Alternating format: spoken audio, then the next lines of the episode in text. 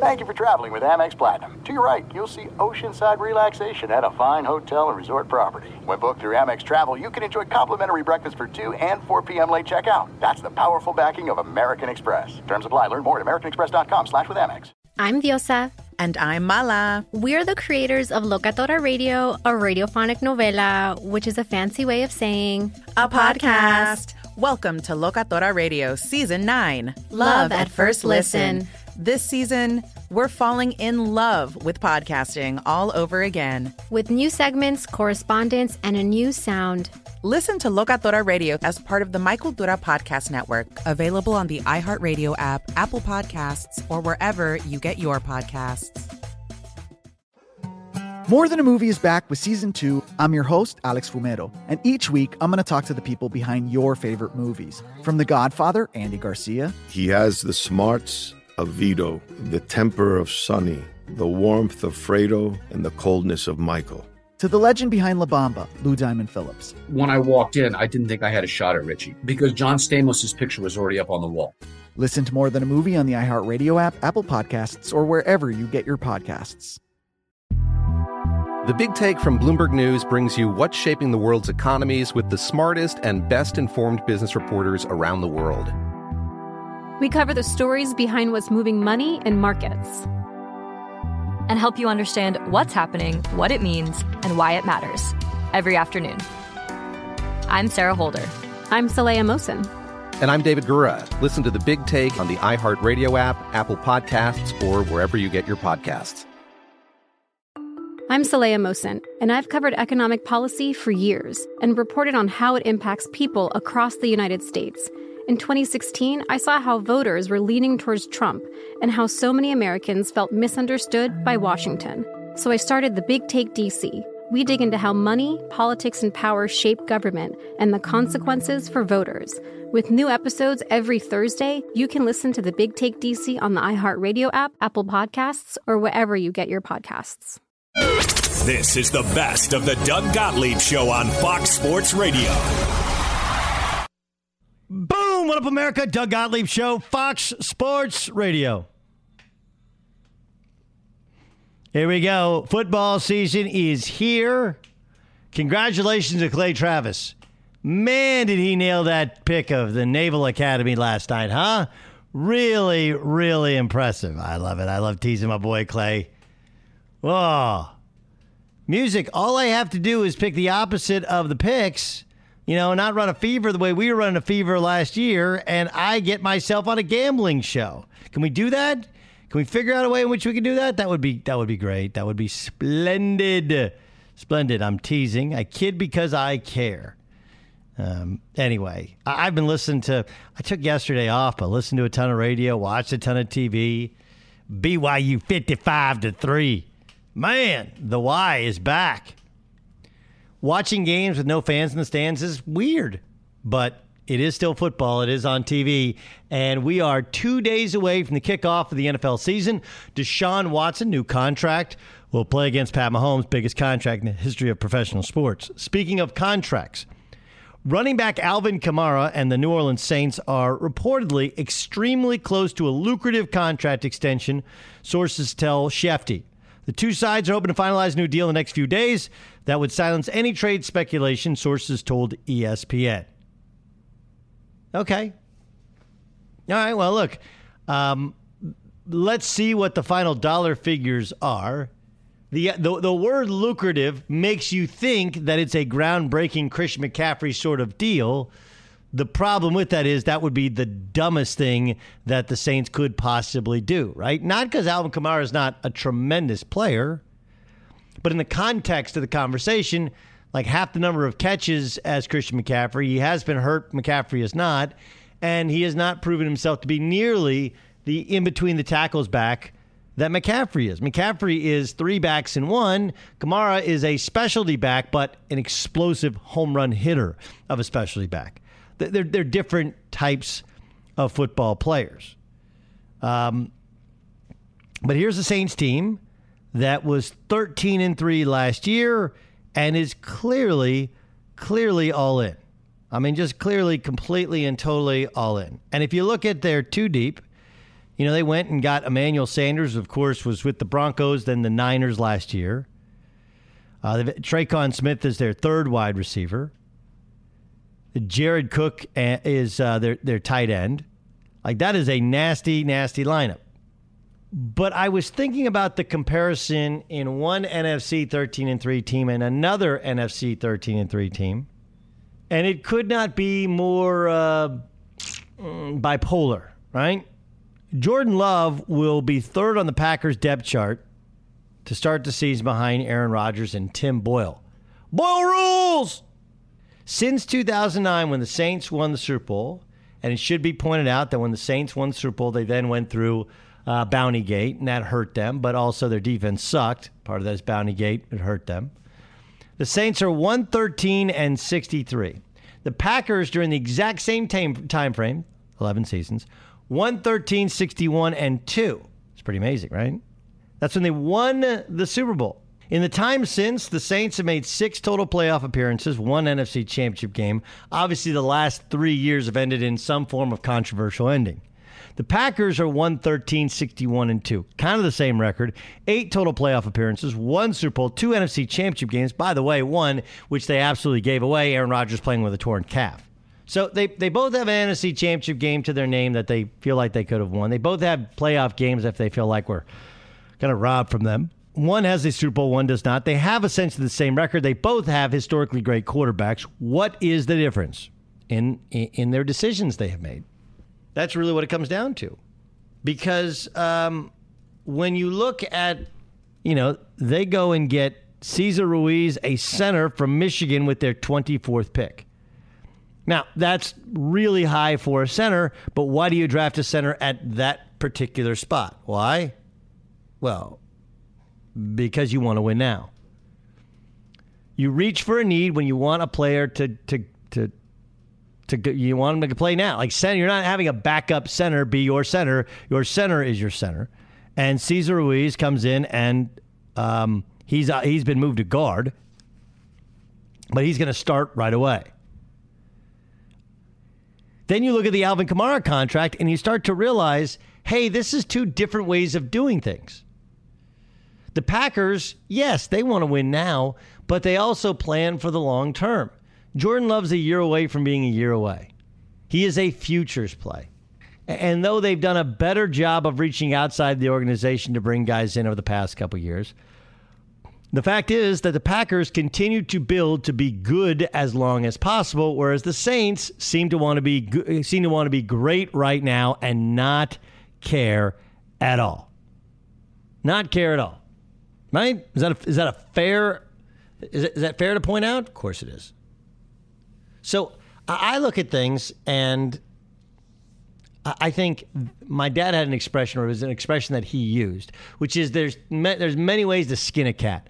I don't know how that became an acceptable phrase. Right, my daughter's a cat lover. I can't imagine anybody saying skinning a cat in today's society without somebody complaining to PETA. But there is, in fact, a bunch of different ways to skin a cat if you understand what the expression means. There is. There's more than one way to build a winner. Generally, what you want is a quarterback under rookie control. Build up the entire roster around him. If you're going to spend, spend while they're on a rookie contract. And then once they become a max contract guy or a franchise caliber quarterback, then you have to load up again through the draft and through the numbers. That's what the Packers have tried to do. The Saints have done a little bit of that. They've done a little bit of this, a little bit of that Take guys out. They've they've done whatever it takes to be competitive now, now, now, now, now. Where the Packers have, hey, we're going to be good. We want to be good for a long time, and then we have Aaron Rodgers who can make us great in those one in those rare moments. I, I don't I'm not I'm not criticizing this. I'd be uh, let's see what the final bill is for Alvin Kamara. Let's look at what the final bill is for Alvin Kamara. And then once we see what the final bill is for Alvin Kamara, then we'll find out if in fact they overpaid. Because if it's anywhere in the neighborhood of Christian McCaffrey, it's a ridiculous contract. And, and I think some of this has just been negotiated through the media. Hey, we might want to trade him. That sounds like the, the team getting ticked. Oh my gosh, it's a long term lucrative deal set to be announced in a couple of days. They're really close. That seems like the agent. But the truth is that the reason you have these negotiations and you're willing to overspend and go over the cap. Remember, the story of the weekend was their attempt to have some sort of sign and trade with Jadeveon Clowney and the, the Jacksonville Jaguars. The only reason you're willing to do that is because you're in win now mode. And not everybody's in win now mode. Obviously, Jacksonville's in tank mode, Jets are in build mode. But the, the Tampa Bay Buccaneers, the New Orleans Saints, the Seattle Seahawks, like these are in win now mode. What's curious is the Packers want to win now, but they want to win tomorrow. They want to win the next day, and the next day, and the next day, and the next day. There's different modes and different ways to um, remember the expression skin a cat. So, personally, I'm not at all surprised that the Packers, Jordan Love, who didn't play well last season, didn't have an offseason training program with the team, didn't have OTAs and rookie camp, mini camp, is struggling to pick up everything it takes to be an NFL quarterback since he was described to me as being a year away from being a year away. But I think also empirically, it gives us evidence, or it gives us empirical evidence that the Saints and the Packers have very different ways of attacking the same problem. How can we be good? The Saints want to be great now. The Packers do too, but they want to be able to be good for a long time as well. Coming up next, the Clippers got the win last night, take a two games to one series lead. I'll tell you who the Clippers remind me of in the NFL. Be sure to catch live editions of the Doug Gottlieb Show weekdays at 3 p.m. Eastern, noon Pacific, on Fox Sports Radio and the iHeartRadio app. This is it. We've got an Amex Platinum Pro on our hands, ladies and gentlemen. We haven't seen anyone relax like this before in the Centurion Lounge. Is he connecting to complimentary Wi Fi? Oh my, look at that, he is! And you will not believe where he's going next. The Amex dedicated card member entrance for the win. Unbelievable. When you get travel perks with Amex Platinum, you're part of the action. That's the powerful backing of American Express. Terms apply. Learn more at americanexpress.com slash with Amex. If you love sports and true crime, then there's a new podcast from executive producer Dan Patrick and hosted by me, Jay Harris, that you won't want to miss. Playing Dirty Sports Scandals. Each week, I'm squeezing the juiciest details from some of the biggest sports scandals ever. I'm talking Marcus Dixon, Olympic gymnastics, Cain Velasquez, salacious Super Bowl level scandals. Join me on the dark side of sports by listening to Playing Dirty Sports Scandals on the iHeartRadio app, Apple Podcasts, or wherever you get your podcasts. What's up, everybody? This is Stephen A. Smith. When I'm not at my day job, First Take you can find me in my studio hosting the Stephen A. Smith Show podcast. Tune in every Monday, Wednesday, and Friday, at the very least, as I bring you all new episodes that feature the biggest headlines in the world of sports, pop culture, business, and politics. You'll hear my unfiltered opinions on those nauseating Cowboy fans, the chaos in Washington, D.C., and trending topics on social media as well as my straight shooter interviews with top celebrities and game changers. And I occasionally give out love advice. Yes, it's true. If you want to know my true feelings about something, I'll give it to you straight. So listen to the Stephen A. Smith Show podcast on the iHeartRadio app, Apple Podcasts, or wherever you get your podcast. I'm Hannah Storm, and my podcast, NBA DNA with Hannah Storm, digs deep into the history of professional basketball, along with my own as one of the first female sportscasters. Now let's get you up to speed on what else happened around the NBA today. We talked to all sorts of people I interacted with, from Dr. J to Charles Barkley and recap iconic moments. Yes, he's got it. He, here he comes. Way rock the baby to sleep and slam dunk. As well as some of the wild stories behind the scenes. We were like, what? What are we in for? The scoreboard crashes before we even tip a game off. Today, the NBA is a global sports and entertainment giant. Players are multimillionaires and cultural icons. Iguodala to Curry, back to Iguodala, up for the layup. Oh, blocked by James. LeBron James.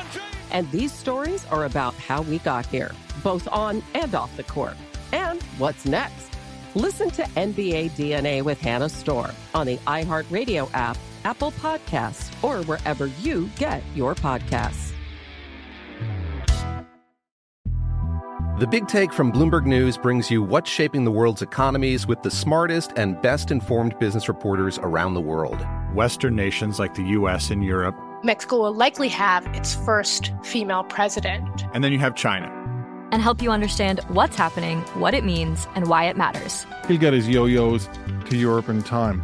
But the longer this drags on, the more worry he's getting. They knew that they needed to do this as fast as they possibly could to get a drug on the market as fast as they could. I'm David Gura. I'm Sarah Holder. I'm Saleha Mohsin. We cover the stories behind what's moving money and markets.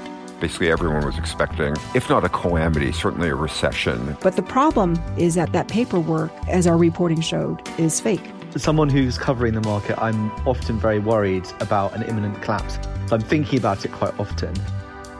Listen to the big take on the iHeartRadio app, Apple Podcasts, or wherever you get your podcasts. What up, Doug Gottlieb Show, Fox Sports Radio. Do do do do do do do do. Mm, mm, mm. Um, there's a uh, there's an expression, or there's a there's a Saturday Night Live skit where Alec Baldwin plays Donald Trump, and he talks about apologizing. Have you guys seen that one? You know, it's weird. Like I, I, I have. This is full disclosure. I have never watched a Saturday Night Live live. Never in my life. Is that weird? Music. Have you have you watched a Saturday Night Live live? Um. Oh, that's right. Music's music's uh, working uh, from the home office. What? Uh, what? What? What about you, uh, uh, John Ramos? Have Have you watched a Saturday Night Live live? Yeah. Yes. Yes, I have watched it many times live. At Really? 11:30 Yeah. Pacific time. I've never done that. I don't know why. I think I, I would guess. It's just a guess that on a Saturday night, um, on a Saturday night, I You probably had more to more to do than I did, Doug. no like. Look, it sounds glamorous, but I would say like either I go out or uh, I go to sleep. Right. Um, and obviously, you know, the last couple years, couple years with streaming stuff, maybe you're watching a show or watching a movie. Buyer, you yeah, you were single for a long time, so I'm I don't know. I, I don't know what that I don't know what that lifestyle is like. So. What I would also say this there's a difference between watching Saturday Night Live on the East Coast or in the Central Time Zone as opposed to watching it on the West Coast because in my single days when I was living in the Midwest, obviously, like on a college football weekend, you would still have college football going on when Saturday Night Live was on, so you weren't watching it live. But it's different out here. My wife loves it, and so every Saturday night, if we're in bed, she'll be, you know, you know, turn on SNL. Even if it's reruns, she'll she'll turn it on. But it is different on where you live. Uh, on what's going on, especially when you're a sports fan, because when it's 11:30 out on the West Coast, there's usually not games going on. right, um, I it's it's interesting. So I have I don't wa- I haven't watched Saturday Night Live start to finish like ever, ever, and I I respect the fact that it is live and it's hard to be funny every week. And as much as they're writing things, like sometimes I've when I have watched bits and pieces of like sometimes not as funny as so when you watch on clips, it's really funny. You're like, man, because it's a lot like listening to oldies radio. Which, by the way, you know you're feeling old when like music that you grew up with is on oldies radio now. Like, what in the hell is going on? you know, I was listening to K Earth 101, and all of a sudden they had uh, they had Red Hot Chili Peppers on. I was like, wait, what? I know. I thought I thought like oldies was like doo wop stuff. Yes, you know? yes, yes. That's what I thought. But now, like, you're like, wait, that was borderline. Feels like I'm going to lose my. I was like, man, that Madonna song was hot. I was like, yeah, that was on in second grade. I was traveling around in Wayne Marino's truck going to basketball camp. I remember borderline. Anyway, so um, that's interesting. You, you, I- some people watch it, some people don't. There, there's a, a Baldwin does a really good Trump, and what's ironic is Baldwin is a super super lib, right, making fun of uh, Donald Trump, and of course the character he plays and Thirty Rock is a super conservative guy. But he talks about he uses the term apologize, right? Which is like Trump doesn't really want to apologize; he wants to apologize.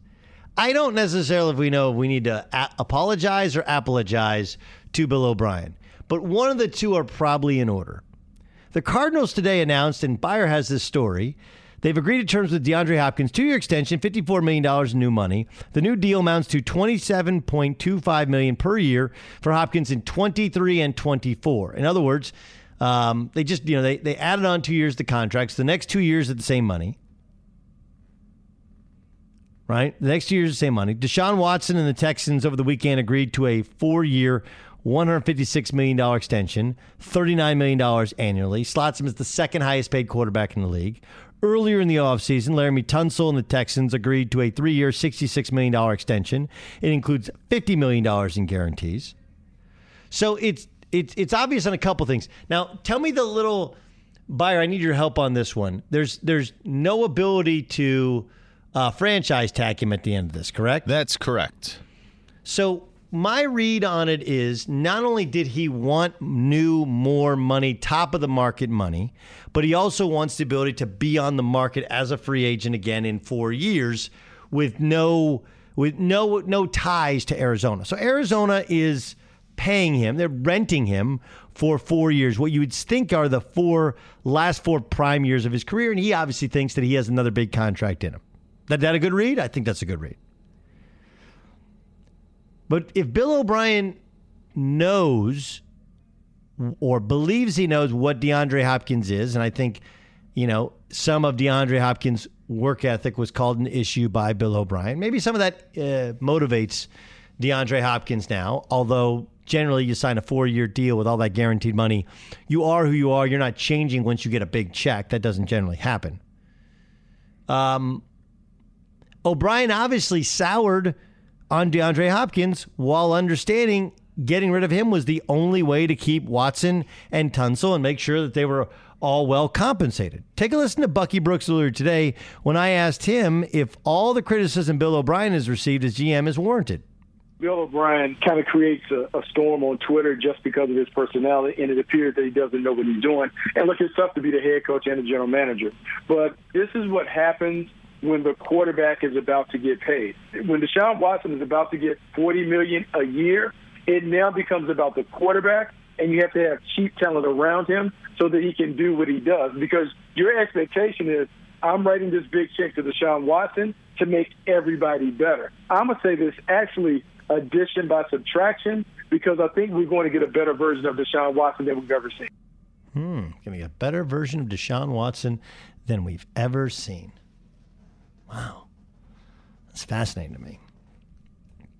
Because what happens is you stare down that guy. He's the guy, I know he's the guy, and now you actually have to read the whole field. Now you actually have to find who's open. I, it's very challenging to Sean Watson. I don't think any of us, any of us for a second, believe that it's uh, the the the that that's not you know not a challenge, right? It, it is good to just throw a ball up to a guy and have him go get it and make you look good, right? Kurt Warner's talked about that when they went to the Super Bowl and Larry Fitzgerald was on his team. People forget Larry Fitzgerald that year just made plays, and Kurt, when things were bad, he just like threw it up to Larry, and Larry just went and made a play. It was that good. But one, Hopkins is eh, obviously, I don't think Bill O'Brien thinks he's there anymore. And secondly, Deshaun Watson isn't in that place where he needs he needs that binky. He needs that that that that safety net. And then lastly, and maybe most importantly, none of this all works together if you have DeAndre Hopkins wanting that new deal, Watson getting a new deal, Larry Tunsil getting a new deal. Even if you could make it work, the process of trying to make it work when they didn't have a good relationship probably not all, not not great. You would have overpay them, and they're not in that position. Four out of the last six years, Texans have made the playoffs. One of the years they didn't make the playoffs, Deshaun Watson was hurt. They're uh, a, they're a consistent playoff team, which in the NFL is all you could ever hope for. Truthfully, truthfully, and with Jacksonville being bad, still not knowing, you know, they're they're in they're just in tank mode. Indy still searching for their next quarterback. Tennessee, yeah, okay right? You have the premier quarterback in your division that almost always bodes well for your future. I just I feel like Bill O'Brien, though he hasn't made the best deals and maybe he's gotten a little bit snookered. Like, where was the discussion about this with Ryan Pace and the Bears when he traded for Khalil Mack? Where, was that discussion? Or that he massively overpaid Khalil Mack? That didn't happen. Why? Because Ryan Pace wasn't the head coach. So he must know what he's doing. And I actually do think Ryan Pace knows what he's doing, even if they missed on the Mitch Trubisky pick in comparison to Sean Watson, in comparison to Pat Mahomes. But uh, the, the, the criticism is not just unwarranted, but unfair. It wasn't like he didn't shop DeAndre Hopkins. He got the best possible offer. Oh no, no, I didn't sign it to the sell it to the highest bidder. Whoever said that. Coming up next, you'll see a trend with top college football players and NFL teams don't seem to like it. Don't believe me? I'll share it with you upcoming next. But first, how much is your personal information worth to cyber criminals? Researchers have compli- compiled an overview of uh, the average price of stolen personal data for sale on the dark web. While online banking log- logins cost an a- on average $35, the range of documents and account details needed to commit identity theft cost around $1,285. The bulk of stolen information comes from large scale data breaches. You put your information in so many places online. Unfortunately, cyber criminals around the world keep finding new ways to steal identities. Norton Lifelock is giving you more protection than ever. Norton 360 with Lifelock provides all in one protection with device security, identity theft protection, and a VPN for online privacy. If you have identity theft problem, a US based restoration specialist will work to fix it. No one can prevent all cybercrime and identity theft or monitor all transactions in all businesses, but Norton 360 with Lifelock is a powerful ally for your cyber safety. So sign up today and save 25% off or more on your first year by going to norton.com slash Doug. That's 25% off Norton 360 with Lifelock at norton.com slash Doug. Fox Sports Radio has the best sports talk lineup in the nation. Catch all of our shows at foxsportsradio.com and within the iHeartRadio app. There are some things that are too good to keep a secret. Like how your Amex Platinum card helps you have the perfect trip. I'd like to check into the Centurion Lounge. Or how it seems like you always get those hard to snag tables. Ooh, yum. And how you get the most out of select can't miss events. With access to the Centurion Lounge, Resy Priority Notified, and Amex card member benefits at select events, you'll have to share. That's the powerful backing of American Express. Terms apply. Learn more at americanexpress.com slash with Amex. If you love sports and true crime, then there's a new podcast from executive producer Dan Patrick and hosted by me, Jay Harris, that you won't want to miss. Playing Dirty Sports Scandals.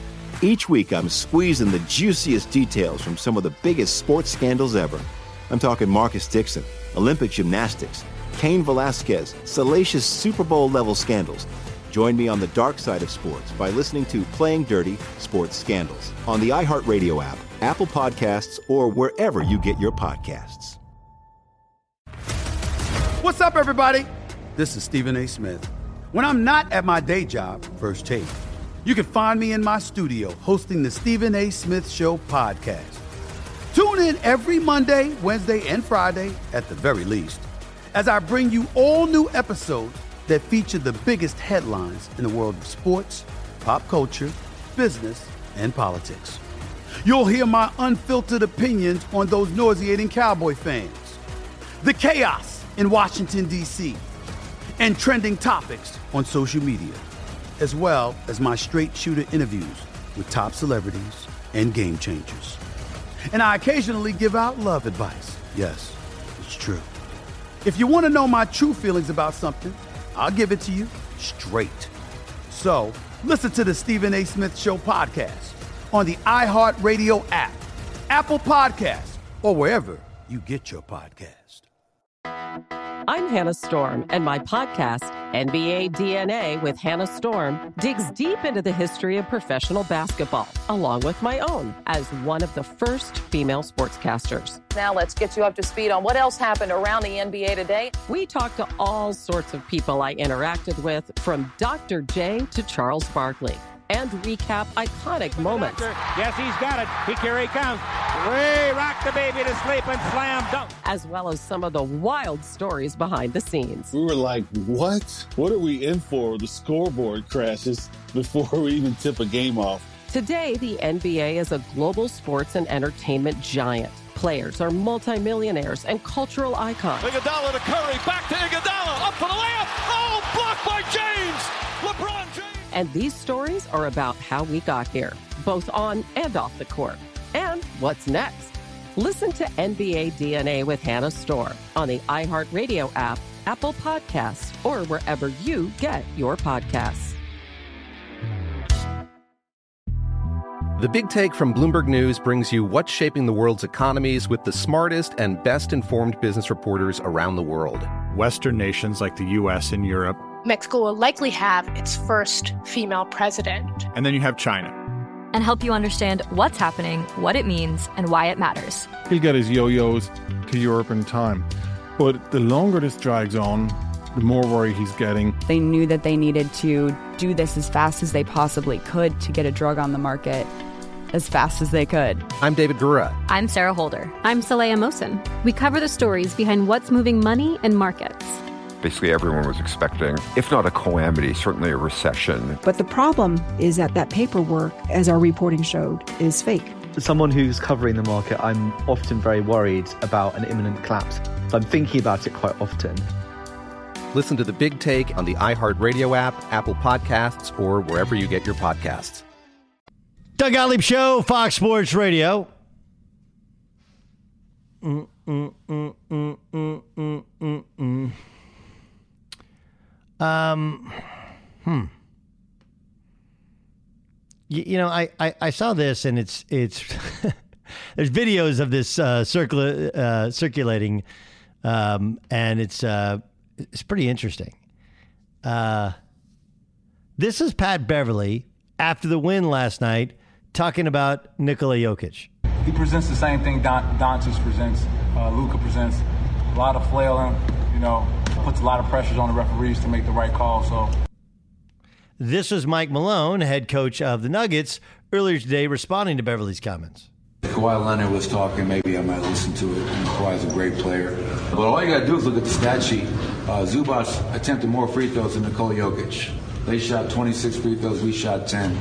So I'm not really sure what, what game Patrick is talking about or looking at, but you know, I, I really don't you know, warrant and give too much attention to that. So I, I look at it and I, I think to myself, hold on. I mean, it's kind of undeniable that Jokic does flail and flop, right? Like we're not we're we're okay admitting that, aren't we? We're we're all okay sitting here going like I, I saw one of the fouls on Montrezl Harrell where it was a foul, but it, wouldn't have been called had Jokic not totally sold it, like massively over. He was going to set a screen, he got bumped a little bit, and he, you would think he got hit by a truck, like a dump truck. So, um, I, I'll sit there and go, man, I don't, I don't know. I kind of feel like, and I could be wrong, could be wrong, but nothing that Patrick Beverley said is out of line. Now, could he have said he's a like Luka? He's a tremendous player. Yes, and he also didn't say he flails. He didn't say the flop word. Flails a different one, and he said he puts pressure on it. And and by the way, James Harden does the same thing. They got to find a way to fix this in the NBA. They got to make the fine stiffer. And oh yeah, by the way, you know some of this is you got to call the offensive out. James Harden absolutely, he's masterful at creating contact. He just drives right into guys. And you know, if you're a referee, like I don't want to call an offensive foul, and then like I don't want to stop the game, but dude, then you end up getting, you know, then anytime he gets bumped, you'd think he gets killed. So it's a it's a hard game to officiate.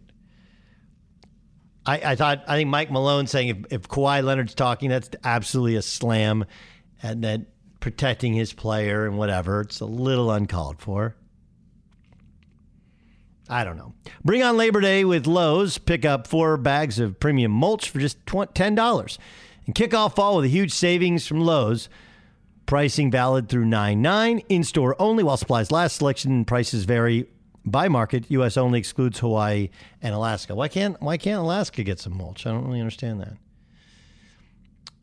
You know, like, look, the, the two guys who I think actually, we give credit to Steph Curry for influence in the NBA with the, the, the shots that he takes. Should be pointed out, Gilbert Arenas was taking some of those shots before Steph Curry. But from Manu, Manu Ginobili popularized this, and then Reggie Miller kicking out his legs. Th- those are the two guys I think should be credited with creating contact, if you will. Um, you know, like a lot of times we do this thing. I think parody has kind of an interesting fashion has arrived in the NBA. I, that's one of my big takeaways in watching the playoffs is we were a little bit out of alignment for a long time. You know, we were a little bit out of alignment for a long time. And we were out of alignment because two stars is reasonable. Two stars with a young up and comer or with a guy who's more of a star role player, like that in this salary cap era seems to work. And it kind of look, it started with the Boston Celtics. They got three. They had Paul Pierce was there. They got Garnett. They got Ray Allen, and then you had the young up and comer in Rondo, who was never really a star, but he fit with all those other guys that could score. Then the Heat got three. They had Dwyane Wade. They added LeBron James. They added Chris Bosh, and they won two titles. So it was it was like a three star league for a while, and then when the Warriors got their three stars to go against the Cavs three stars, it's like one of the misconceptions of it. Like, look, Kevin Love was a perennial All Star. Kyrie Irving, when healthy, an All Star, elite level player, and of course LeBron James. Like this idea that the Warriors just like shut it down give them no. What happened was a lot like LeBron in the West, a lot like LeBron in the East. It wasn't just that they were very, very, they were the best team, but they were the best team who took the best player from their closest competitor in the West. So it took down the Thunder and added to their strength, much the way that's what happened with the Heat. Now we're in a league where everybody has at most two stars. And I don't think the Bucks need necessarily a second star. The Bucks were built trying to be perfect around Giannis. But what's happened? I think they miss Malcolm Brogdon. I think, you know, Bledsoe is not nearly the shooter, not nearly the leader, not really the as solid a player. Like in a game of one on one, or if you said who can get me more buckets by himself on a given night, Eric Bledsoe would be that guy. But that's not the way it works. You got to play, you know, you got to play with and around Giannis. And Malcolm Brogdon was a 50, 40, 90 guy who completely fit playing with Giannis Antetokounmpo. And now what do you have? Now you have Eric Bledsoe, who's a good player, but doesn't fit nearly as well. So I, I watch the NBA and I'm not bothered by a little trash talk. That's the way it goes. I do think that that Patrick Beverley is honest and and is reasonable. Jokic does put a lot of pressure on the refs. Jokic does flail a lot. On the other hand, Pat Beverley, it's not like he's never sold a play before, or the Clippers don't flop and do it in their own right. And good for Mike Malone. Like, yeah, look, if it's Kawhi Leonard saying something, fine. Pat, Pat Beverley, now I'm not engaging there. What's become a two-star league, the Bucks may not have a second star, but in losing a a, a, a perfect fit at point guard, Malcolm Brogdon, I think, is the biggest thing missing. Jim Jackson is set to join us. I just you know, Jim obviously is a guy who is a great player, great player, and one of those people that could play in a bunch bunch of different styles. I just I, I'm I'm not trying to tell you I don't like Eric Bledsoe. I just think based upon how the Bucks like to play and giving the ball to Giannis and playing off his penetration, and granted they're not going to be able to do that tonight with if Giannis is out with the ankle. I think that was the mistake. There are some things that are too good to keep a secret like how your Amex Platinum card helps you have the perfect trip. I'd like to check into the Centurion Lounge. Or how it seems like you always get those hard to snag tables. Ooh, yum. And how you get the most out of select can't miss events. With access to the Centurion Lounge, Resy Priority Notified, and Amex card member benefits at select events, you'll have to share. That's the powerful backing of American Express. Terms apply. Learn more at americanexpress.com slash with Amex. If you love sports and true crime, then there's a new podcast from executive producer Dan Patrick and hosted by me, Jay Harris, that you won't want to miss. Playing Dirty Sports Scandals. Each week, I'm squeezing the juiciest details from some of the biggest sports scandals ever. I'm talking Marcus Dixon, Olympic gymnastics, Cain Velasquez, salacious Super Bowl level scandals. Join me on the dark side of sports by listening to Playing Dirty Sports Scandals on the iHeartRadio app, Apple Podcasts, or wherever you get your podcasts. What's up, everybody? This is Stephen A. Smith.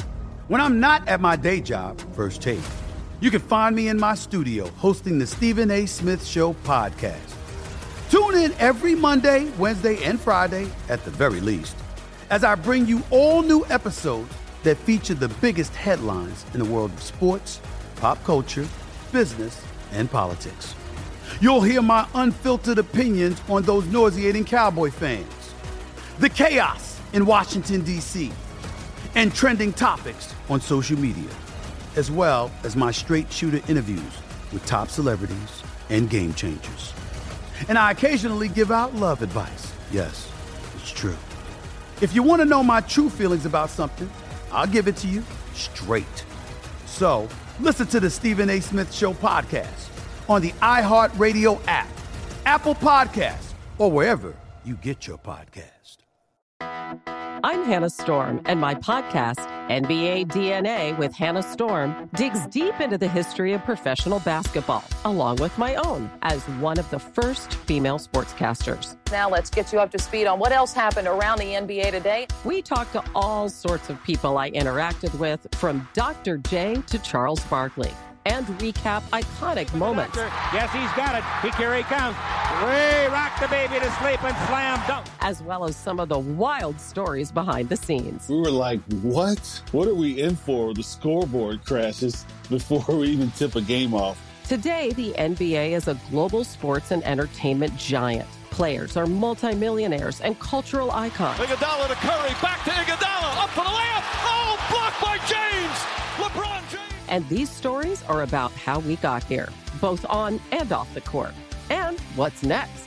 Listen to NBA DNA with Hannah Storm on the iHeartRadio app, Apple Podcasts, or wherever you get your podcasts. The Big Take from Bloomberg News brings you what's shaping the world's economies with the smartest and best informed business reporters around the world. Western nations like the U.S. and Europe. Mexico will likely have its first female president. And then you have China. And help you understand what's happening, what it means, and why it matters. He'll get his yo yos to Europe in time. But the longer this drags on, the more worry he's getting. They knew that they needed to do this as fast as they possibly could to get a drug on the market as fast as they could. I'm David Gura. I'm Sarah Holder. I'm Saleha Mohsin. We cover the stories behind what's moving money and markets. Basically, everyone was expecting, if not a calamity, certainly a recession. But the problem is that that paperwork, as our reporting showed, is fake. As someone who's covering the market, I'm often very worried about an imminent collapse. So I'm thinking about it quite often. Listen to the big take on the iHeartRadio app, Apple Podcasts, or wherever you get your podcasts. Jim Jackson joins us in the Doug Gottlieb Show on Fox Sports Radio. It is how much of the heart of the issue with the Bucks is Bledsoe versus Brogdon? How much of it is just, hey, Giannis has got to be better at shooting the basketball in order to get the most out of his team? Combination of both. You know, I think in today's game, if you don't have that kind of dynamic point guard, you're going to suffer in regards to late game situations, being able to control tempo. Now, LeBron is an anomaly because he plays the position, and that's what he does. But if you look at the teams that compete, it starts from that backcourt. Now, it's a combination here because with Giannis, because he controls the ball a lot, he is making plays, but not to the extent of LeBron James, and it's easy to defend him by walling up. And again, this Miami series is just a tough matchup for them, point blank, period. Bledsoe, on the other hand, in order for him to be effective, he does need the ball in his hands. He needs to be able to control it off the pick and roll in the break to find opportunities to score or to make plays. So that's where the coaching comes in and trying to make adjustments to say time and score. When does Eric need to be effective as contrasting to when do we need to have the ball in Giannis's hand? Um, okay, so what happens this offseason if they lose tonight? I mean, and, and, you know, you're going to evaluate it too based on regular season, what we've done. But why is it that we've been stuck in the mud, so to speak, once we get to the playoffs? We know what it is when it gets to Giannis. Okay, we know how they're going to defend them. But here's here's here's the here's the challenge. What kind of team do you want to build around Giannis? Is going to be the issue. Okay, and how are we going to play that best suits what we do well? Defensively, they're going to have to make some adjustments, I believe, because they do pack it in, uh, in and all year they've given up three point shots. Maybe that has to be adjusted as well. Offensively, how do we surround Giannis with more perimeter players to keep the court spread? What kind of point guard do we really want if it's not Bledsoe? Who's available in the market? See, all these things got to be evaluated. It's not just one thing. You know, if you're the Milwaukee Bucks, if you happen to not advance, but even if you do advance and come up short, these questions are still there that have to be addressed. That's the voice of Jim Jackson. He joins us on the Doug Gottlieb Show here on Fox Sports Radio. Uh, JJ, let's let, us let's, let's look at the other side of that matchup. Um, what's your reaction to what Miami has done? Like, are you surprised that Miami's been able to to handle this? Like, look, they the real one really should have won in in regulation. Obviously, overtime got away from them, but it, this has been a series they've pretty much controlled. Does that surprise you? Well, of people don't equate the regular season to the postseason, but this is where it's different this year. I think you can agree with this, Doug. During the regular season and including the bubble, the, Miami was two and one against the Bucks. So you know how it is. Some teams on paper you look at and say, "Well, this shouldn't be a game. This this talent, this team may be more talented, experienced should win it." But matchups dictate something different. That's Miami. Now, fast forward to the playoffs. You have a young core in Miami that's playing extremely well. Tyler Herro's playing well. You know what I mean? Kendrick Perkins, not so much, but he's finding his niche. Bam Adebayo. Okay, Duncan Robinson. Imagine this though: they don't have the challenges or the scrutiny or the pressure to have to go into Milwaukee and play. So now as a young team, young players, they're not experiencing that. They're in the bubble, so they're just hooping right now. It'd be interesting. It would be interesting to see how they will respond in the playoffs on the road in pressure situations when they have to make plays. Unfortunately, we won't see that this year. So that's why I'm not surprised that they're able to compete, win, and control this series as opposed to maybe if it was business as usual in the playoffs. Um, the Boston Celtics have a three games to two lead. Obviously, it was it was close to going three games to none. Then they, uh, you know, then you not only lose three, but you lose four. Is that series over? Well, it's never over. Sometimes you're injury away, something happens, and you get back into it. Again, Doug, you know this too. The hardest thing to do in a playoff series is close it out. Okay, the closeout game because you got to be able to come out and match the energy, kind of what Boston did early in the game that they just won to go up, again, the response was great because they came out and took control of the game early. Boston wants to win it. They have to do that in the next game because they can't allow Toronto to get any kind of momentum and any kind of confidence early. If you if you really want to take that Toronto team out, you got to come with that same attitude, make a couple adjustments, and then allow what Brad Stevens offensively and defensively have put together to work. But if you don't match that energy early with from Toronto, it's going to be a struggle to win that closeout game. Jim Jackson joining us, Doug Gottlieb show here on Fox Sports Radio. Let, let, let's let's get to the West. Um, we'll start with the Clippers. Did you hear the back and forth between Pat Beverley what he said about um, uh, about the, the, the Nuggets and Jokic and what Mike Malone said about Patrick Beverley? yeah, he said if it was Kawhi, he'd listen to it. I mean, but but like, look, Jokic does flop, but they all flop. Like this is they they literally all do it. American white, black, European. You know, it does. They they all do it. It, it was Bruce Bowen was one of the best, the worst to ever do it because he would do it. You know, you love it when he's on your that player is on your team, but you hate it when he's playing against. Him. Patrick Beverley can't call out Jokic because he does it too. Patrick is one where in the games we see him step in, try to take a charge, and he's already falling backwards before he gets hit. I mean, so, but adds a little drama to it. Player, coach going at it. Let's see if there's some jawing the next game they play. But you know, that's that's the, the, the you know the pot calling the kettle black. You know what I mean? Do you do you think do you think more or less of the Clippers that they kind of slept walk through that game and then turned it on in the fourth quarter? You know what? I, I, honestly, not that I think more or less. I think the break the, hurt the Clippers more than anybody. You say why? Because all year they never developed any kind of continuity and chemistry because their starting five really didn't play a lot together. Usually, right there at March and April was where I think that would be more into play, where Doc would have his starting lineup playing a lot more minutes together. So they developed that going into the playoffs. But this year, guess what happened? Season got stopped. So when they came back to the bubble, they still didn't establish that. So that's why they didn't look good during the seeding games. I thought it was excellent that they had to play the Mavericks in that first round because they were going to get tested. They needed that test. So they're still trying to figure that out because at this point of the season, they don't have the wealth of their starting five having, you know, 40, 50 games together under their belt. So they're going to be inconsistent at times, both offensively and defensively. But when they lock in and they get it together, they're the most talented team in the league, no question. Uh, what, what, where are you on the Lakers? Right where I've always been. If their complementary players step up, they're hard to beat. They're a lot easier to beat if Danny Green, you know, um, Kentavious Pope is not. They're not. Kyle Kuzma. They're not knocking down shots. LeBron and AD go be who they are. Okay, but you need those other guys to be threats.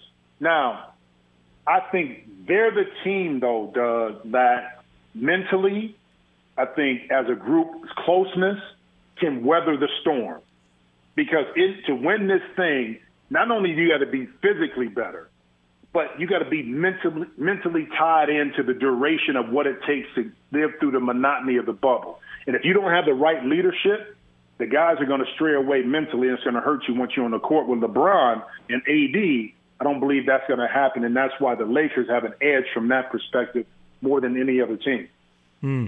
hmm. Um, the Westbrook thing is interesting. Like, I feel like the shooting's getting worse, not better.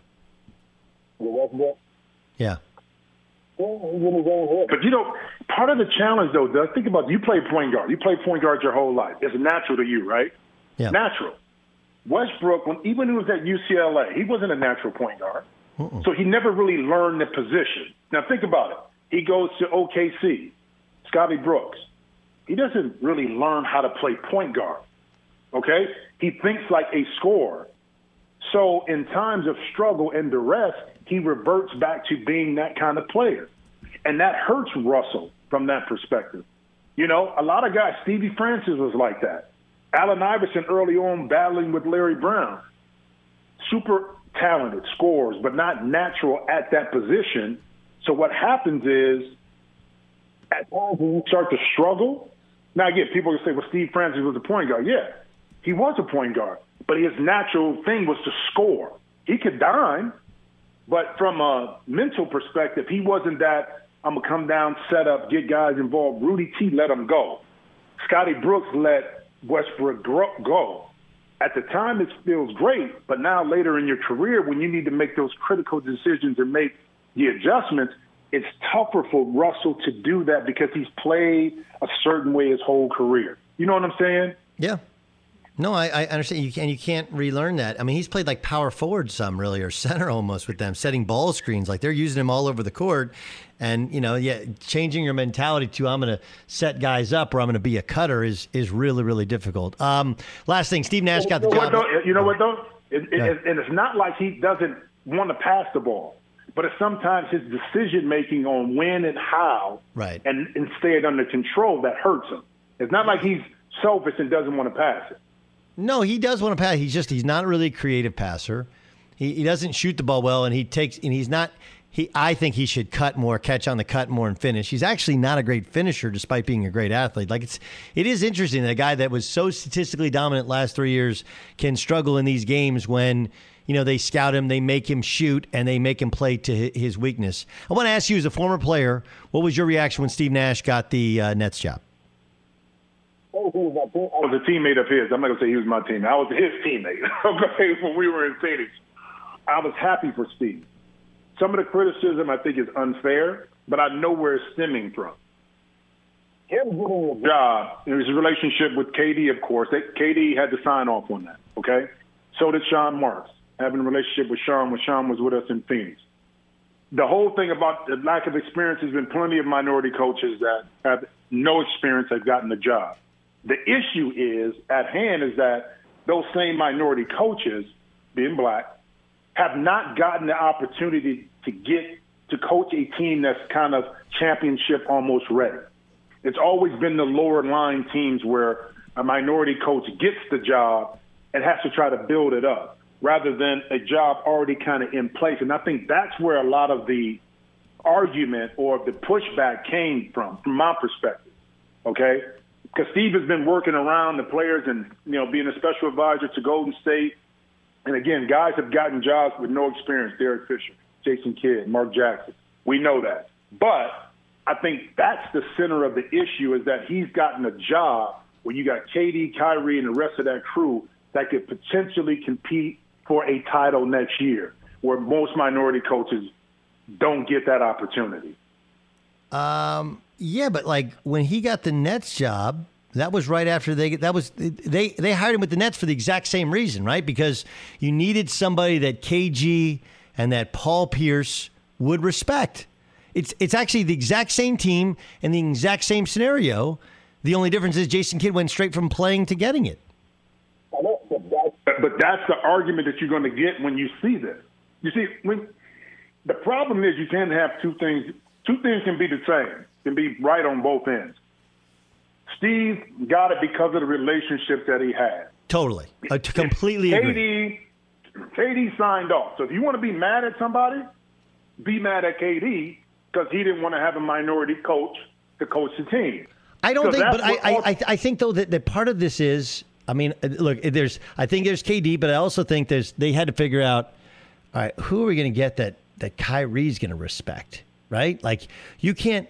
Ime Udoka has been an assistant coach, has been a player in the NBA, but he ain't been a star before. He ain't been a point guard before. Like that ain't gonna that that ain't gonna fly, right? Like you got to get somebody that Kyrie Irving respects and that, that KD swears by, and and that has those relationships. And I also think that like in the real world of it, like KD doesn't he doesn't see color right like i i think most nba guys don't and they think the rest and the rest of the world does and it's be, it's become kind of our default to which racism has to be has to be a thing and i don't I don't know. I mean, maybe it's you know I've I've been in basketball too much and sports too much to where I feel like oh. inside the locker rooms it's just not really a thing. It's you're a star player, you have a relationship with the with the GM, you have a relationship with the best player, and that's how you get a job. It has nothing to do with the color of your skin. Well, no, I'm gonna push back on that. I think the guys that you play with and maybe the coach, you don't see color. Yeah. But when you're dealing with management, you do because you're treated and looked upon a little bit differently. So there's a separation between the two. Because the guys that are owning the teams and how you relate to them, depending on who you are as a player, you still do see that that divide a little bit on that uh, how how the relationship is and how you're viewed. Okay, the guys you go to battle with on the court, white, black, Chinese, Mexican, it don't matter. Coach, long as you put me in a position to be successful and our team to be successful, I don't care if you're from Mars. Okay, that's that's what matters. The separation on the ownership side, I do think there's a color issue. I, I really do because of how situations within NBA, whether that's your contract, how you're viewed, how you treat, whatever it may be, I do think there's a divide between management and how you see it with color and different things like that compared to who you're actually on the court with and going to battle with.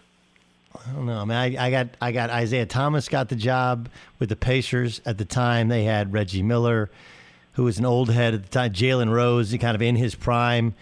Al Harrington, Austin Croshere, like that was a good team, and and then Larry Bird got the job, you know, the exact same job at, after he, and neither had any coaching experience. So I like, I hear you. Go great, ahead. Great, great point. Great points. But I'm saying what I'm hearing too with people with the argument.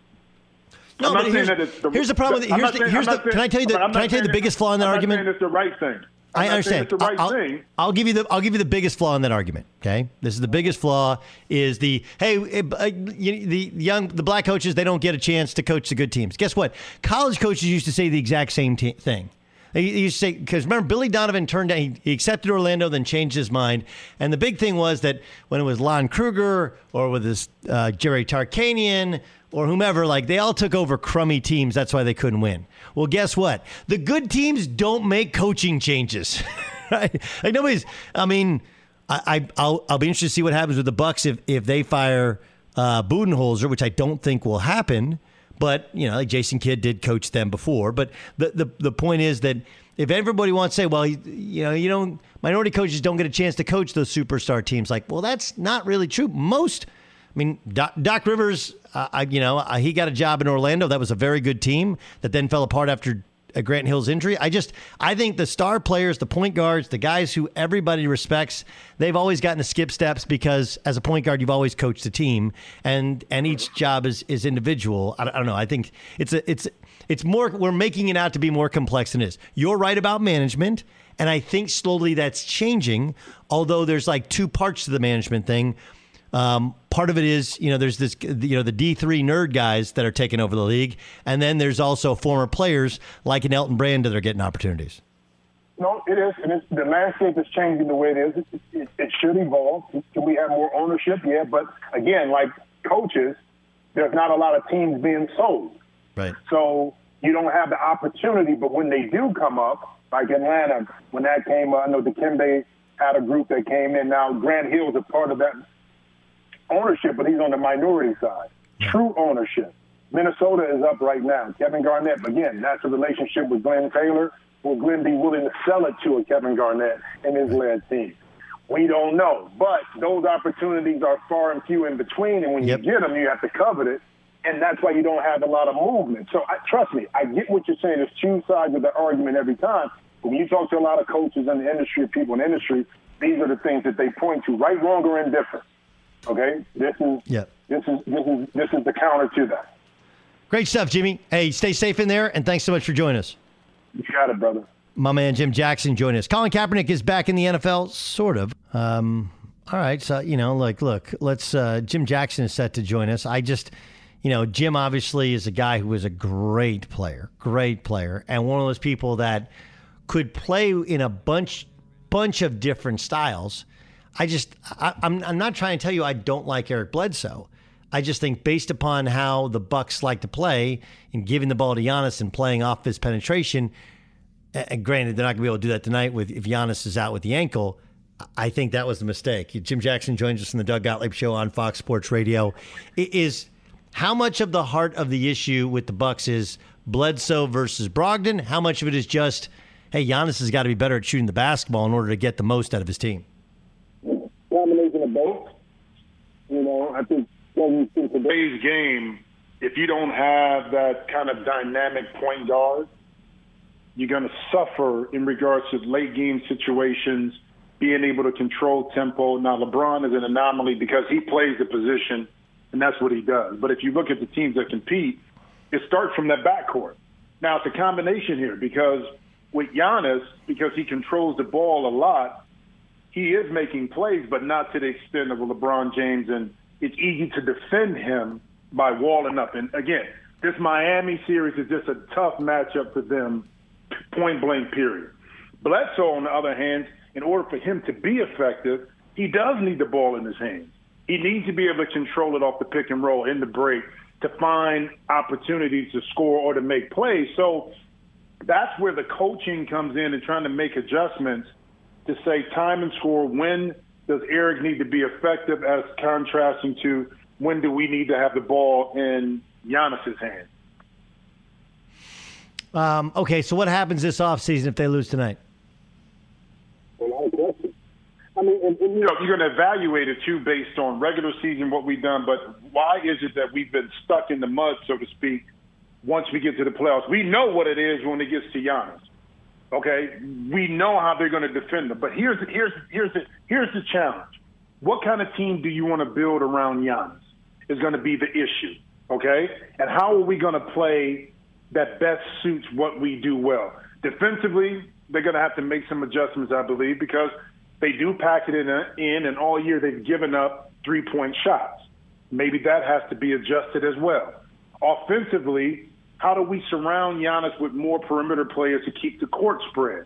What kind of point guard do we really want if it's not Bledsoe? Who's available in the market? See, all these things got to be evaluated. It's not just one thing.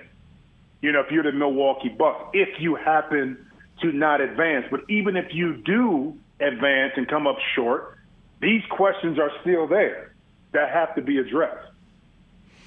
That's the voice of Jim Jackson. He joins us on the Doug Gottlieb Show here on Fox Sports Radio. Uh, JJ, let's let, us let's, let's look at the other side of that matchup.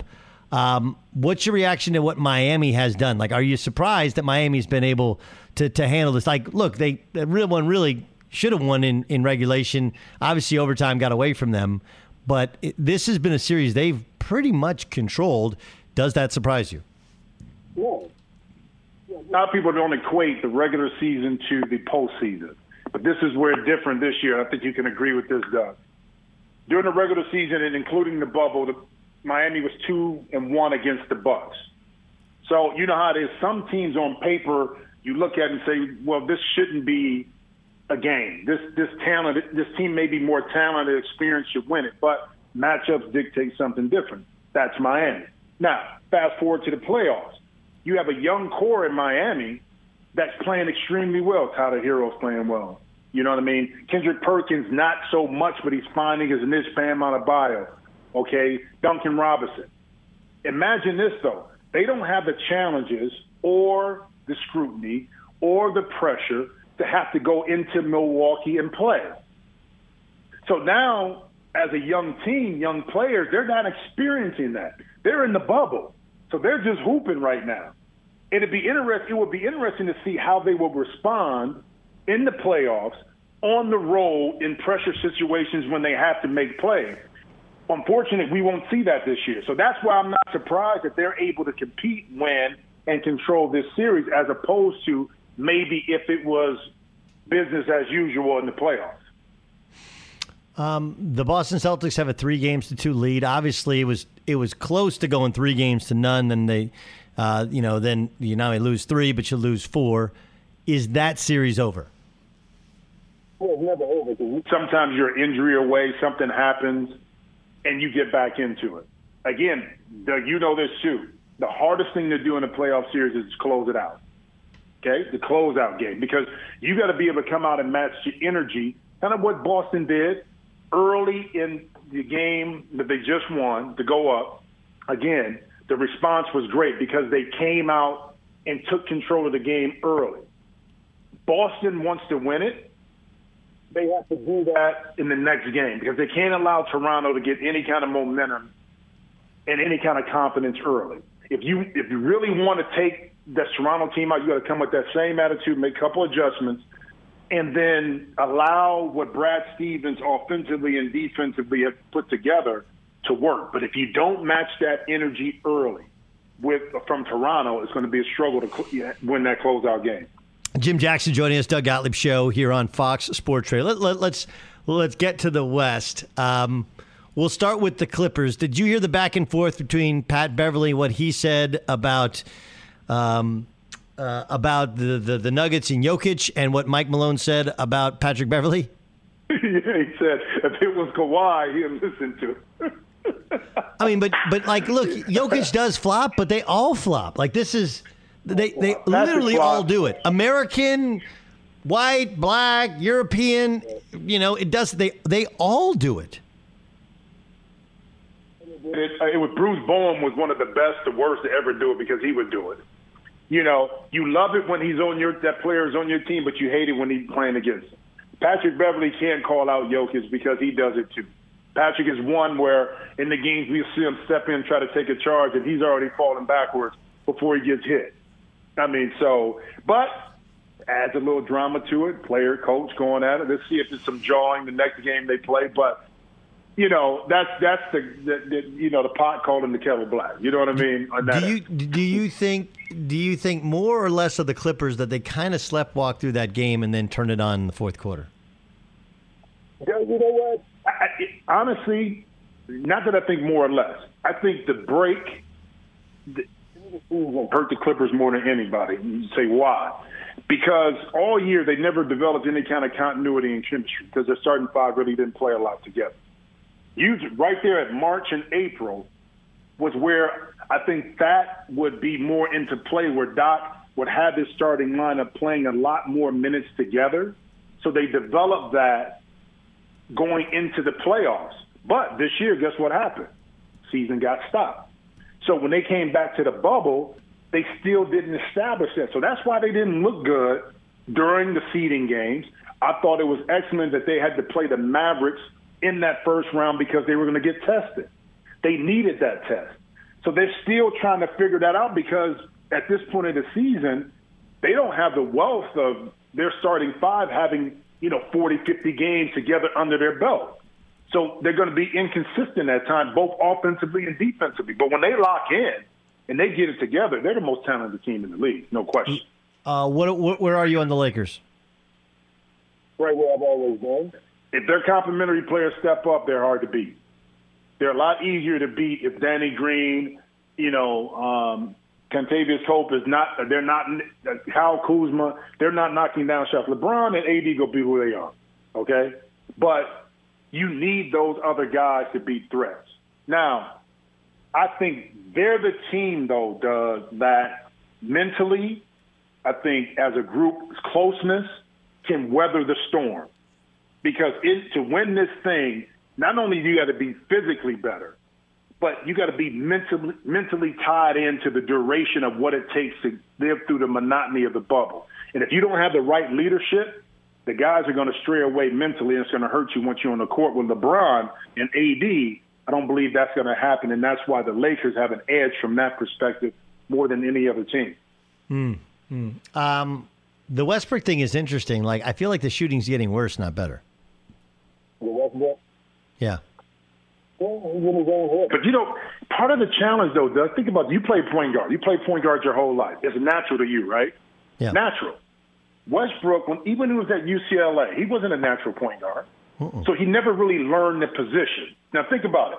He goes to OKC, Scotty Brooks. He doesn't really learn how to play point guard. Okay?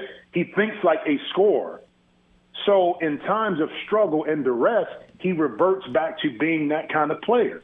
And that hurts Russell from that perspective.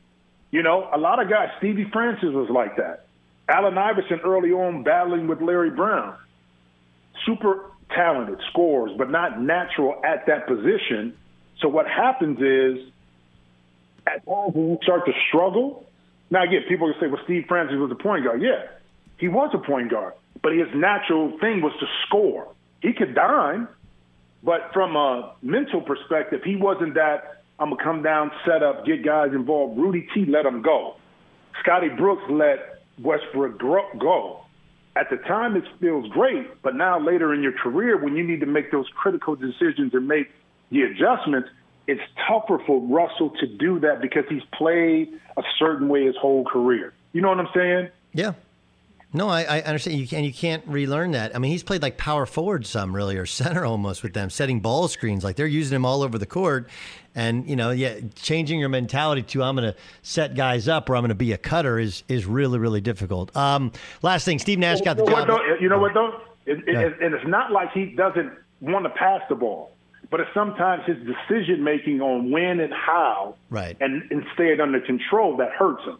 It's not like he's selfish and doesn't want to pass it. No, he does want to pass. He's just he's not really a creative passer. He, he doesn't shoot the ball well, and he takes and he's not.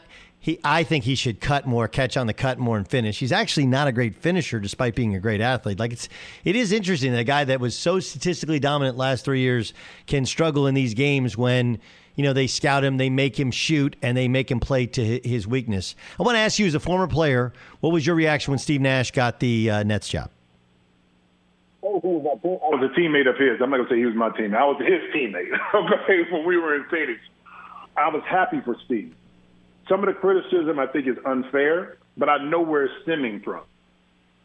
Him getting the job, was a relationship with KD, of course. They, KD had to sign off on that, okay? So did Sean Marks, having a relationship with Sean when Sean was with us in Phoenix. The whole thing about the lack of experience has been plenty of minority coaches that have no experience have gotten the job. The issue is at hand is that those same minority coaches, being black, have not gotten the opportunity to get to coach a team that's kind of championship almost ready. It's always been the lower line teams where a minority coach gets the job and has to try to build it up rather than a job already kind of in place. And I think that's where a lot of the argument or the pushback came from, from my perspective. Okay? Because Steve has been working around the players and, you know, being a special advisor to Golden State. And again, guys have gotten jobs with no experience. Derek Fisher, Jason Kidd, Mark Jackson. We know that. But I think that's the center of the issue is that he's gotten a job when you got KD, Kyrie, and the rest of that crew that could potentially compete for a title next year, where most minority coaches don't get that opportunity. Um, yeah, but like when he got the Nets job, that was right after they that was they they hired him with the Nets for the exact same reason, right? Because you needed somebody that KG and that Paul Pierce would respect. It's it's actually the exact same team and the exact same scenario. The only difference is Jason Kidd went straight from playing to getting it. But that's the argument that you're going to get when you see this. You see, when the problem is you can't have two things. Two things can be the same, can be right on both ends. Steve got it because of the relationship that he had. Totally, I completely agree. KD, KD signed off. So if you want to be mad at somebody, be mad at KD because he didn't want to have a minority coach to coach the team. I don't think, but I, I, I think though that, that part of this is, I mean, uh, look, there's, I think there's KD, but I also think there's, they had to figure out, all right, who are we going to get that that Kyrie's going to respect, right? Like you can't. Ime Udoka has been an assistant coach, has been a player in the NBA, but he ain't been a star before. He ain't been a point guard before. Like that ain't gonna that that ain't gonna fly, right? Like you got to get somebody that Kyrie Irving respects and that, that KD swears by, and and that has those relationships. And I also think that like in the real world of it, like KD doesn't he doesn't see color right like i i think most nba guys don't and they think the rest and the rest of the world does and it's be, it's become kind of our default to which racism has to be has to be a thing and i don't I don't know. I mean, maybe it's you know I've I've been in basketball too much and sports too much to where I feel like oh. inside the locker rooms it's just not really a thing. It's you're a star player, you have a relationship with the with the GM, you have a relationship with the best player, and that's how you get a job. It has nothing to do with the color of your skin. Well, I'm gonna push back on that. I think the guys that you play with and maybe the coach, you don't see color. Yeah. But when you're dealing with management, you do because you're treated and looked upon a little bit differently. So there's a separation between the two. Because the guys that are owning the teams and how you relate to them, depending on who you are as a player, you still do see that that divide a little bit on that uh, how how the relationship is and how you're viewed. Okay, the guys you go to battle with on the court, white, black, Chinese, Mexican, it don't matter. Coach, long as you put me in a position to be successful and our team to be successful, I don't care if you're from Mars. Okay, that's that's what matters. The separation on the ownership side, I do think there's a color issue. I, I really do because of how situations within NBA, whether that's your contract, how you're viewed, how you treat, whatever it may be, I do think there's a divide between management and how you see it with color and different things like that compared to who you're actually on the court with and going to battle with.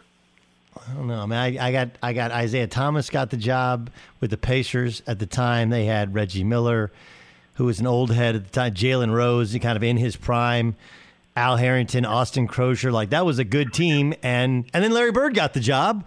You know, the exact same job at, after he, and neither had any coaching experience. So I like I hear you. Go great, ahead. Great, great point. Great points. But I'm saying what I'm hearing too with people with the argument. No, I'm but saying here's, that it's the, here's the problem. with Here's the, here's the. saying- Can I tell you the? Can I tell you the biggest flaw in that I'm argument? It's the right thing. I'm I understand. It's the right I'll, thing. I'll give you the I'll give you the biggest flaw in that argument. Okay, this is the biggest flaw is the hey eh, uh, you- the young the black coaches they don't get a chance to coach the good teams. Guess what? College coaches used to say the exact same t- thing. He, say because remember Billy Donovan turned down. He, he, accepted Orlando, then changed his mind. And the big thing was that when it was Lon Kruger or with this uh, Jerry Tarkanian or whomever, like they all took over crummy teams. That's why they couldn't win. Well, guess what? The good teams don't make coaching changes. right? Like nobody's. I mean, I, I will I'll be interested to see what happens with the Bucks if if they fire uh, Budenholzer, which I don't think will happen. But you know, like Jason Kidd did coach them before. But the the the point is that if everybody wants to say, well, you know, you don't minority coaches don't get a chance to coach those superstar teams, like, well, that's not really true. Most, I mean, Doc, Doc Rivers, uh, I, you know, uh, he got a job in Orlando. That was a very good team that then fell apart after a Grant Hill's injury. I just I think the star players, the point guards, the guys who everybody respects, they've always gotten to skip steps because as a point guard, you've always coached a team, and and each job is is individual. I, I don't know. I think it's a it's it's more we're making it out to be more complex than it is. You're right about management. And I think slowly that's changing, although there's like two parts to the management thing. Um, part of it is, you know, there's this, you know, the D3 nerd guys that are taking over the league. And then there's also former players like an Elton Brand that are getting opportunities. No, it is. And it's, the landscape is changing the way it is. It, it, it should evolve. Can we have more ownership? Yeah. But again, like coaches, there's not a lot of teams being sold. Right. So you don't have the opportunity. But when they do come up, like Atlanta, when that came, I know Dikembe had a group that came in. Now Grant Hill's a part of that ownership, but he's on the minority side. True ownership. Minnesota is up right now. Kevin Garnett, again, that's a relationship with Glenn Taylor. Will Glenn be willing to sell it to a Kevin Garnett and his led team? We don't know. But those opportunities are far and few in between. And when yep. you get them, you have to covet it. And that's why you don't have a lot of movement. So I, trust me, I get what you're saying. There's two sides of the argument every time. But when you talk to a lot of coaches in the industry, people in the industry, these are the things that they point to, right, wrong, or indifferent. Okay, this is yep. this is this is this is the counter to that. Great stuff, Jimmy. Hey, stay safe in there, and thanks so much for joining us. You got it, brother. My man Jim Jackson joining us. Colin Kaepernick is back in the NFL, sort of. I'll explain, but first, a few words from farmers. You get a whole lot of something with Farmers Policy Perks. So much, I'm going to have to speed things up. You can get new car replacement, so if your car is totaled, Farmers will pay to replace it with a new one of the same make and model, like reuniting with an old friend with the added benefit of that new car smell. So it's really new car and new car smell replacement.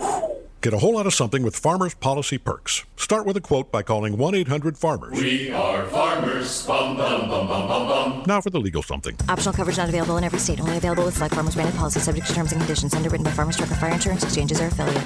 I'm Diosa. And I'm Mala. We're the creators of Locatora Radio, a radiophonic novela, which is a fancy way of saying a podcast. Welcome to Locatora Radio Season 9 Love, Love at, First listen. listen. This season, we're falling in love with podcasting all over again. With new segments, correspondence, and a new sound. Listen to Locatora Radio as part of the My Cultura Podcast Network, available on the iHeartRadio app, Apple Podcasts, or wherever you get your podcasts. More Than a Movie is back with season two. I'm your host, Alex Fumero, and each week I'm going to talk to the people behind your favorite movies. From The Godfather, Andy Garcia. He has the smarts of Vito, the temper of Sonny, the warmth of Fredo, and the coldness of Michael. To the legend behind La Bamba, Lou Diamond Phillips. When I walked in, I didn't think I had a shot at Richie because John Stamos' picture was already up on the wall. Listen to More Than a Movie on the iHeartRadio app, Apple Podcasts, or wherever you get your podcasts. The Big Take from Bloomberg News brings you what's shaping the world's economies with the smartest and best informed business reporters around the world. We cover the stories behind what's moving money and markets. And help you understand what's happening, what it means, and why it matters every afternoon. I'm Sarah Holder. I'm Saleha Mohsin. And I'm David Gura. Listen to the big take on the iHeartRadio app, Apple Podcasts, or wherever you get your podcasts. I'm Saleha Mohsin, and I've covered economic policy for years and reported on how it impacts people across the United States in 2016, I saw how voters were leaning towards Trump and how so many Americans felt misunderstood by Washington. So I started the Big Take DC. We dig into how money, politics, and power shape government and the consequences for voters. With new episodes every Thursday, you can listen to the Big Take DC on the iHeartRadio app, Apple Podcasts, or wherever you get your podcasts. If you love sports and true crime, then there's a new podcast from executive producer Dan Patrick and hosted by me, Jay Harris, that you won't want to miss. Playing Dirty Sports Scandals. Each week, I'm squeezing the juiciest details from some of the biggest sports scandals ever. I'm talking Marcus Dixon, Olympic gymnastics, Cain Velasquez, salacious Super Bowl level scandals. Join me on the dark side of sports by listening to Playing Dirty Sports Scandals on the iHeartRadio app, Apple Podcasts, or wherever you get your podcasts.